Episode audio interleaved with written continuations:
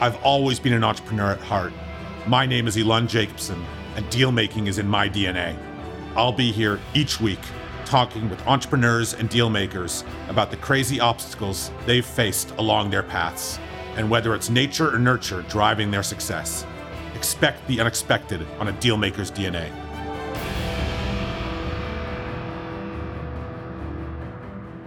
Welcome back, everyone, to another episode of a Dealmaker's DNA. Uh, excited about this one. It's a, I've got a, a fellow by the name of Rob Lydan. Rob works in an area that I know nothing about. Rob founded Lydan Partners in 2009, which merged with Phoventus in 2016. Uh, recently acquired Canadian Power Engineers, and Phoventus is in the renewable power game and uh, is an engineering firm. And, and that's why I say that I know very little about the renewable space, but looking forward to learning more. Rob has more than 30 years of leadership experience and he is uh, well known for his experience uh, advising clients on complex tech- technical commercial issues confronting distributed energy and energy storage projects globally uh, recipient of multiple awards and nominations for innovation and design and is a published author of various thought leadership articles and a frequent uh, speaker and lecturer. So rob thank you very much for joining me. No thanks for having me. Yeah, absolutely. And then this is the first time we're meeting, which is uh, which is always fun for me because uh, you know I never really know where to take these conversations, uh, and I'm always fascinated to see where it goes. But I kind of always start these uh, these discussions the same way, and you know I, I'm really interested in the story behind the person because I find that that story is sometimes more interesting than the story behind the business. So if if you wouldn't mind, just giving me a bit of a uh, an overview of of you know what your childhood looked like and how you got kind of got to this point you know i know you mentioned that you jumped around ontario a lot but uh, that's that's all i got on the five minutes that we had before this sure Sure, I'd be happy to do so. It's a little bit non-standard, or a bit. Um, perhaps everybody's story is a little bit unique. Mine, I think, is is kind of uh, unusual. So I'll go um, start back with um, um my experience in, where I come from. I grew up in uh, Keswick, I think that's where I've been the formative years of my life, that small town north of Newmarket. Very rural at that time. We had one stop stoplight and no McDonald's, so that tells you, you know, about that's the size rural. of it. And, and yeah. the uh, the number one attraction was uh, going uh, public skating on Saturday night. So that's where I grew up. Uh, went to high school in Sutton and and had my experience of youth there. But after um, leaving um, school, I went off and I, um, I, I decided that I wanted to be a tradesperson. Uh, and so, particularly, I wanted to work in machining and tool making and these types of things. And so, after a period of time, I, I found myself in a community college in uh, in Ontario, in Toronto, particularly, called George Brown, George Brown College. And I studied um, mechanical engineering uh, technology there, particularly um, with a, a, focus upon computer aided design and computer aided manufacturing and a variety of other um, uh, engineering uh, technologies that were available in 1985 when I took it. And so it was very much at the formative time of, of the development of that type of technology. And so, and why why did you decide? when that that was very early, right? Like, what was it that drew you to the computer side as opposed to the, the, the you know the using your hands trade side? Yeah, so I was fascinated by uh, the computer by computer technology as a kid. My uh, my my family's uh, we had a, um, a Commodore PET, I think that's what it was called and uh, a small computer, and uh, I, I, found it fascinating. And and so when going and looking at what I wanted to do from a trade standpoint, I realized I didn't I didn't want to be purely applied a, a, a ticketed tradesperson, but I wanted to do something in that area. I didn't I didn't I wanted to have it. I wanted something that was in between that and just applied engineering discipline. And so when I saw the opportunity to do that uh, course, uh, I, I, I, I, took it. And um, and it was sort of a life altering because you know once you make those decisions they they affect the rest of your life uh, from an educational standpoint. You know there's that and and you know the the people that you meet as you go through the journey right? I mean this all has a big effect. I'm a, I'm a big believer that uh, there's probably about 100 people that you'll meet or know in your life that will determine what happens to you and how you treat them is just about the only you know the sole determination of, of how your life will turn out and that's what I've how I've how I've proceeded, and and so I still know people from when I went to college, and still um, interact with them, and that's it's you know led to a, a lifelong relationship where you know people help each other. So I think it's really important not just what you do at the beginning, but how you treat the people around you at the beginning, and those those relationships that you make. But in any case, I went from there. Uh, I went to work in the um, in the automotive sector, the automotive sector in the uh, late '80s uh, early 90s was uh, going through a uh, renaissance in Ontario because of the decline of the uh, Canadian dollar. You know, it's 63 cents, uh, that type of thing. Well, that caused a boom in manufacturing in the um, in the automotive sector in Ontario. In Ontario, political leanings and everything else about the province uh, really really pushed that. And so you saw a large, uh, a large expansion of that sector. I eventually ended up working for a company called Magna International uh, in 1996, where um, through a variety of roles and projects and I, could I say opportunities over the next 10 years, I became the director of engineering for the Decoma Operating's uh, Trimco Group eventually. And I really feel like Magna uh, set um, the second part of my education established the second part of my education. Uh, Magna was a company where nobody cared what you looked like; they cared what you could do, and that's how I felt. It very much so. You can do it or you cannot. I remember the the story is you can be the general manager, you get the office right not next to the front door, not because it's most convenient for you, it's so that it's the shortest walk if you have to leave. And so that was, you know, the the way that Magna operated and very, very focused upon the, the people that worked there and upon the you know their contribution. And uh, I think I, I learned uh, a lot of what I consider to be my my um, moral business lessons from working at Magna. I just want to take a step back for a second. I mean, one of the things that's interesting is I don't meet a lot of entrepreneurs that say they, you know, they they they realize very early on they want to be a tradesperson. Tell me about, you know, like what influenced that? Like, were, were your parents, uh, you know, in the trades? Like, was it small town? that kind of led to that? Because it's a, it's not a common thing I hear. The first time I've heard. Yeah. So where I grew up, the uh, the high school that I went to had a combined occupational and academic stream to it. So it had an extensive shop area. Shop was a very very big part of that school. I mean, I'm a I'm a qualified welder. I mean, I, I can I have and, and, and can do welding as a as a profession if I wanted to, and so um and I learned all of those skills in um, in school. I sheet metal and sheet metal, electrical shops, um, machine shops, you know, complex machining centers. Uh, it was very very sophisticated relative to what you see in high schools today, and so um, that's really I was just fascinated by the technology. Well, I mean, when when, when I did shop, I. Uh, I, I, traded an A in shop for getting my teacher a sandwich in the morning every morning. Yeah. So I did absolutely yeah. nothing and uh, I, I, proudly say that I cannot ha- I cannot hang a painting in my house. Yes, yes. No, it's a it's a you made some candlesticks in wood shop, right? Yeah. exactly. No, no. I um uh, we were we were machining uh, we were running um, um you know high speed uh, multi axis machining centers, and so um I still have things that I built uh and at that time, and so and so I was fascinated by that. I love making things. You know, seeing the physical object appear is a lot different than um uh you know providing an uh, you know uh, doing something that is purely academic. And so I, I really like that. And um, and it's sort of um, you know I'm a high energy person, and that absorbs some of that energy. So that's how I ended up doing that, and um, and how I ended up you know pursuing that further in my education. And so so that's why when arriving at Magna, which was founded by a toolmaker, being someone who was a hands-on, uh, coming from a toolmaking technology background, was welcomed into the organization, and there was no bias. Nobody asked me where my MBA was. Okay, and it's not to say having an MBA is a bad idea, but nobody asked where it was because nobody cared. They said, "Oh, can you uh, can you do you know how to file down this, this side of this prog die?" Uh, yeah, I could do that if I had to. Okay, you're hired. You know that was a you know that was um, the introduction. So um, so that's um, I went through um, Magna and I went through their they had a management training course there that they did with uh, Schulich right, in combination with Schulich, and they taught us things that um, we wouldn't normally learn in college from a corporate finance standpoint, from a corporate accounting standpoint, from all the things that you needed to do to help run a division.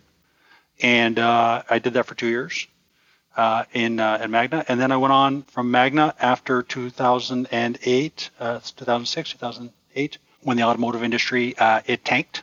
You may recall. You may recall uh, the that. Well, there was a side effect of that is that they basically red circled 50% of the uh, of the you know of the senior management in these these automotive manufacturing companies and sent them home. I, there's a famous story of of uh, of uh, at one point in one Magna division them not being able to make up their minds, so the uh, VP just uh, took every other you know line off of the uh, internal phone list. You know this type of thing because it was an area. I mean, it, the automotive industry had stopped. It ground to a halt. And so, if we think that Omicron or anything else was bad, I, I invite you to go back to the days that, that General Motors went bankrupt in Ontario. You think about stuff that's economically destabilizing. But in any case, um, that was um, my um, point at which I left the automotive industry from the standpoint of working for a manufacturer. And I went out and I started my own consulting business. And my consulting business was, well, I know how to solve problems because here's my experience right, inside of Magnet. I started that and uh, and called it Lydan Partners. And I said, well, I'm going to, you know, I'm going to do my own thing here because I was a little bit jaded after having spent a long time building a career. That um, you know, you just take the, the the rug gets pulled right out from underneath you for all intents and purposes. And um, said, look, I'd like to take a little bit more control of my own destiny, which I think is the fault of most entrepreneurs. You know, we desire self-determination, and uh, self-determination is wealth doesn't matter how much money you make, it's how much you get to control your own time. So I did that, and from there, went around doing um, consulting projects for um, small manufacturers in Ontario. Did that for a couple of years, and then a colleague of mine um, asked me to come and do a uh, assignment for a company called Hatch Engineering, uh, and it was about doing a business plan for um, uh, for solar um, consulting, uh, solar design engineering uh, which they had no familiarity with. I had no familiarity with. So we were on equal playing ground, um, equal level uh, level playing ground. And so I did that in uh, 2009, 2010. And uh, I said, um, you know, you probably don't want to be in this business because uh, this was the emergence of the Green Energy Act in Ontario, and they were like, how, you know, are we going to design solar panels? What are we going to do here? How are we going to take advantage of this? How are we going to be a part of this? And, and well, look, at guys, you're in the mining sector, and Hatch is uh, primarily a mining uh, oriented company. Uh, they have a um, renewable power division that was primarily in the hydro area, but um, but basically that's what the company was at that time. It was very much mining oriented. And so I did the study. I gave them the study. I said, "Where do I pick up my check?" And they said, "You know, hang on a minute. We really liked your study. Why don't you come here and run our solar group for us?" And I said, "Well, okay. Um, I just told you that wouldn't be a great idea." So uh, the bar is very low. I feel like I can't really fail at something I just told you not to do. So, but the fact that I said it won't work is what made it interesting. And so I went to work uh, for Hatch uh, in 2010 and um, rose up through that ranks of that organization to be uh, the uh, global director for the renewable power uh, group there in 20s by 2016, 2015, 2016 which is everything but the hydro group. So renewable power, just so you know, it, depending upon who you talk to, renewable power means wind and solar, and hydro tends to differentiate itself and say this is the hydro business and not the renewable power business. But and that was the same differentiation inside of Hatch. Hydro was separate from wind and solar, what was ostensibly renewable power. So did that, and then um, you know I think uh, history repeats. Uh, the mining sector uh, post um, the end of quantitative easing, mining sector tanks right? So what happens is companies like Hatch or others that are deeply, deeply invested in the mining business uh, start shedding staff.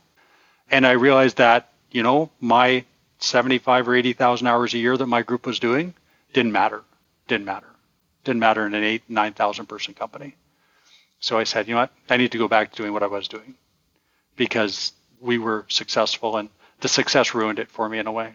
You know, been there, done that. You know, it's not going to go anywhere from here. So went off and uh, founded um, Phoventus and uh, amalgamated it with uh, Lydan Partners, uh, my previous, uh, my was still active corporation at that time, and uh, said, look at them, I'm going to take everything that I learned from everywhere I worked, and I'm going to apply it to the renewable power business. And on top of that, I'm going to make the uh, cardinal sin error of all startup businesses. I'm going to not have a strong home market. And so, in the founding of Phoventus, um, I made a very specific, uh, intentional decision to not pursue work in Canada. And I know this sounds a little bit unusual because the first rule is uh, have a strong home market. But I was not prepared to go from working in a uh, in an organization of any form where my future was determined for me to working in an environment where it was determined from a political standpoint. I was not interested in the politics of renewable power in Ontario in 2016. And so uh, we cast our eyes south and focused all of our efforts upon our U.S. Uh, U.S. business. and that's a challenge. That's a challenge because for um, U.S. companies um, whom are uh, arguably much easier to deal with than Canadian companies in many ways, but they view Canada as not some place the technology comes from. Mm-hmm. I think that's changing a little bit. Yeah, it's getting better, but you know, if if if our address had been somewhere in Germany or Spain, they would have found us exotic and interesting. That when we say we're from Toronto, and they're like, oh, you know, that's sort of the answer. Oh, and so, um, but in any case, we did uh, go out and we started to do that business development effort, and um, over the years, we uh, slowly, through quality of our work and um, the honesty of our efforts with our client, built up a reputation with them and that went along for a couple of years. And I think that, you know, as I said to you earlier, I, have never had so much fun making so little money starting a company because, you know, you've got to understand, you know, working capital is, is, is required to maintain receivables and pay salaries and these types of things, which is the big challenge in consulting, right? Payday comes every two weeks, but uh, uh, checks don't show up every two weeks, right? So there's nowhere to push the, uh, the, the, there's nowhere to push the, uh, the um, the requirement for working capital. So, in any case, we did that, and we remained conservative, and we stuck to our knitting, and we let the clients tell us what they wanted. Um, it's a good idea to have a directionally correct vision of where you're going. Anybody thinks that they know what's going to happen next, they're sorely mistaken. You must be open to opportunity. And you have to watch for the signals. And the signals are clear. And you need to not, you know, not to filter out the signals from the market because you have some bias of what you want people to want. You've got to accept that what they want is is what they want, even if you don't agree with them, and you just move on, right? So, so you you had mentioned when you left Magna that you were jaded. You know, I want I want to talk about that because you know I'm a, I'm a big believer that that the power of the chip on the shoulder is a real is a real one. You know, I've used it in my life, and I think it's it's a useful one. And people somehow think it's negative, but I think that sometimes that negative energy can can feed an entrepreneur. What was your uh, you know feeling at the time, and and how and how much did that help or hurt you as you embarked on kind of going out on your own? Yeah, a lot. Um, I think that you realize, I think, uh, yeah, anger is a big part of becoming an entrepreneur. I think it's a critical factor. I mean, you have to you have to have some passion, or else you shouldn't do it. Here's the thing: is that businesses, as you get to a more senior level, become somewhat tribal in, in their, their their format. There's somebody who is your mentor and somebody whom are you are mentoring, and there is a there's a chain there connection, right? And um, often in larger companies um, there can be competing tribes. Let's put it that way. Okay, somebody, you know, this is this uh, cohort, that cohort, they work together, they know each other. You know, it's one of the reasons that I often told people never, you know, go on assignment for more than two years or everybody forget who you are, right? You know, the truth of the matter is that those relationships matter. And you don't really understand when you're younger how much they matter. And if you invest 10 years and your tribe gets killed off, you're done. It doesn't matter what you did that wasn't your group. That wasn't your cohort. Your mentor gets sacked. Your tribe is gone. You're done. You have a choice to make then start again. Okay? Start again showing everybody everything that you already learned so that they believe that you know or move on. And that's that chip. That's that jaded part of it, right? You know, once you come to know, you know, it's like when you're younger, you change companies because you get to, you know, talk about the great things you did and nobody knows about any of the bad things you did and you can move on and move forward. But as you get into more and more senior levels of management in a company, um, either you've got the, um, you know, there, there's a, it's a, it's a pyramid, right? Gets skinnier at the top, right? And so not everybody fits. And so you can decide to take a back seat and just coast for the rest of your career, or you can decide to start again. And I, I decided to start again. You know, I could have taken some role and done something, but I didn't want to. So, Rob, you had mentioned right at the beginning of this discussion this idea of what I'm going to call a network effect, right? How you have 100 people you cross in your life that can influence your life. And you say it's all about how you treat them. What do you think people get right? And what do you think people get wrong about A, that understanding of it isn't everyone that you meet because I agree with you. It is a limited, you know, sub subsection of people that actually influence the outcome of your life. And, and what do they do wrong and right? You know, when they're faced with one of those hundred people or multiples of those hundred people. Yeah, it's super easy. People can tell whether you give a damn about them. They can tell. And how you behave towards them shows it. It demonstrates it. People are super sensitive to this. And it's really easy to give a damn about people, right? It's really easy to do that. You just make sure that that. Well, I think, it's, I think it's easy for people that aren't selfish, but there are a lot of people that are selfish that don't think about it. See, here's the thing is that there was a decision that I made. You can become very successful using and abusing every resource that's around you you know the vampire mentality right yeah, and then you'll die lonely and unliked. exactly exactly and everybody will hate your guts yeah right okay? And i think the key is that that you have to look for the triple bottom line okay? Like this is the most challenging thing to do. And i, and I would, would suggest that that for people that that just use and abuse and uh, money is their only objective um, money is not money is just a tool. Self-determination is wealth okay? Self-determination is wealth. Money is a tool that we use to achieve self-determination. It's the points, you know, it's the it's the way that we it's the way that we count. But it isn't actual wealth. And so that's why when I look at how I treat people, um, I decided that I'm just going to be nice to everybody because what goes around comes around. It's not completely uh, uh, uh, altruistic on my part. I mean, there's a there's a reason that I do it. It's because you know payback's a bitch. Okay, and I'll tell you something. If I have a business and I charge you ten dollars more for something than where you could have bought it somewhere else and you find that out then you're like well gee you know i got you know i, I paid too much over here i should think better about that. I will um, i will go ahead and do more research and you think nothing more of it. If uh, if i steal $10 from you you'll remember my face for the rest of your life. You want to make enemies? Violate them. Violate their trust right? Not only will they tell their friends they'll tell everybody else right? And so this has been a key for me, even though it's not been as financially rewarding to always um, uh, to pursue this uh, this path. I make it a point to be, to the degree that is I can, to put myself in other people's shoes, and uh, that served me well. It got me that job. It got me that project at at Hatch, right? Because you know who was I to show up out of nowhere to to do this project? It was by virtue of the, the way that I had treated the person who invited me to do it.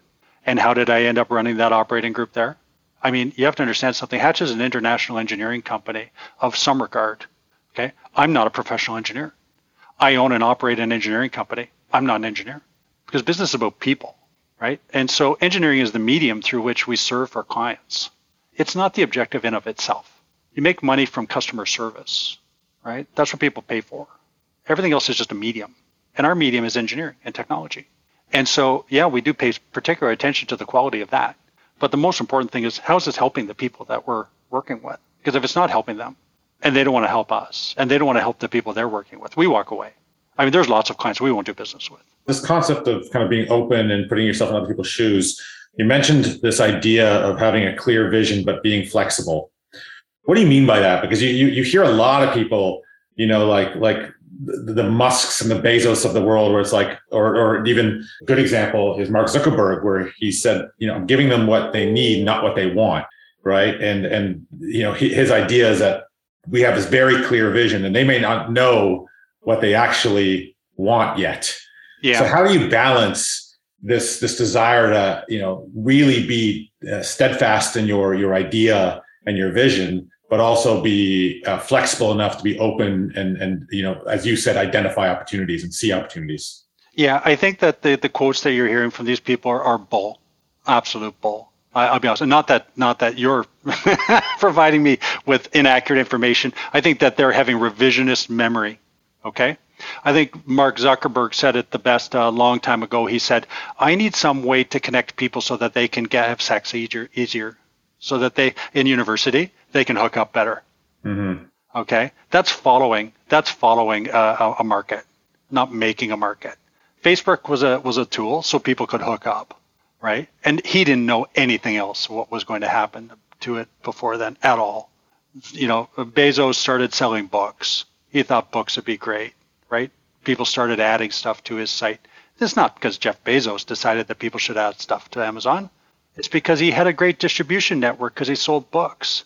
Purolator used shipped filters all around the world, and all of a sudden they realized their entire network could be useful as a as a courier company. The suggestion that any of these CEOs had some sort of uh, vision that this was going to be the case and that they were going to drive to it relentlessly is nonsense. It's nonsense. They didn't know.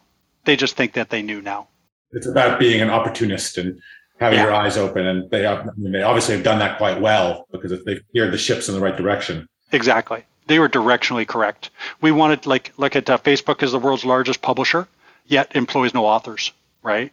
I mean, who would have thought of that, right? I mean, that's that's kind of an unusual circumstance, right? Amazon sells millions of products that they don't actually ship themselves. How much of success in the business realm do you chalk up to luck? A lot, a lot. See, here's the the luck is made, right? So there's no such thing as chance for, for all intents and purposes. Um, I don't believe, I'm not fatalistic. I don't believe that things that happen is a byproduct of, of some preordained um, circumstance. But if you treat people really well, you work really hard, you're directionally correct. Okay. You maintain a, enough capital so that you do not scare people with the, the, the thought that you're going to run out of money. You can do almost anything. You could be selling sawdust for a living and make a lot of money. It's about people. It's about you. It's about your integrity. It's about what is important. And then the medium through which you make money, it's almost not relevant. Everything else, it, it's really, you can pick anything. Do something you like doing, right? Something that at least you can, you know, you can convince yourself that you're good at, even if, you know, there's a bit of a bias there. But at the end of the day, um, it's a business about people. And you can't make bad people management, bad people organization, um, dishonesty, and and general um, abuse, use and abuse, zero sum economics. You can't make that into a successful company. That will fail. I couldn't agree more with you. That that will fail. And so you know, when you look at um, Facebook, um, they were giving away shares nonstop. The guys who were cleaning out the garbage cans uh, had some of the first shares in in Facebook, right? Mark Zuckerberg was like, "Hey, I don't have any money right? And so, um, how about I give you some shares? And turns out this person made about a million bucks per garbage can, you know. But those things are rare. I mean, we can't. That's survivor. That's survivor bias, right? You can't look at the the, the one success out of a hundred and say, well, you know, this is the way to go.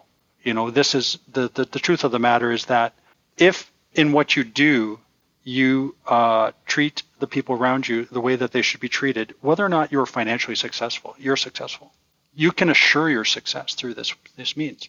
And so it's not a it's nothing other than um, than that. Just do it. Just don't don't screw people. I love how we've spent almost half an hour uh, when I started this podcast discussing how I knew nothing about renewables and we haven't spoken about renewables. Yeah, sure. Uh, yeah, that, that's always how it goes. So, Rob, you've touched on a lot of concepts that are vital to entrepreneurs and the people they employ. You know, it's just another reminder no matter what the sector industry, entrepreneurs have the same challenges uh, and there are certain approaches that are key to the success of any business. And, and like you mentioned, Rob, kindness and surrounding yourself with great mentors is, is definitely a, uh, you know part of that. Rob, I'd like to thank you for your time today, and uh, until next time. That's it for this week. If you enjoyed what you heard, rate us and subscribe wherever you listen to your podcasts. Until next time, on a Dealmaker's DNA, where you can expect the unexpected.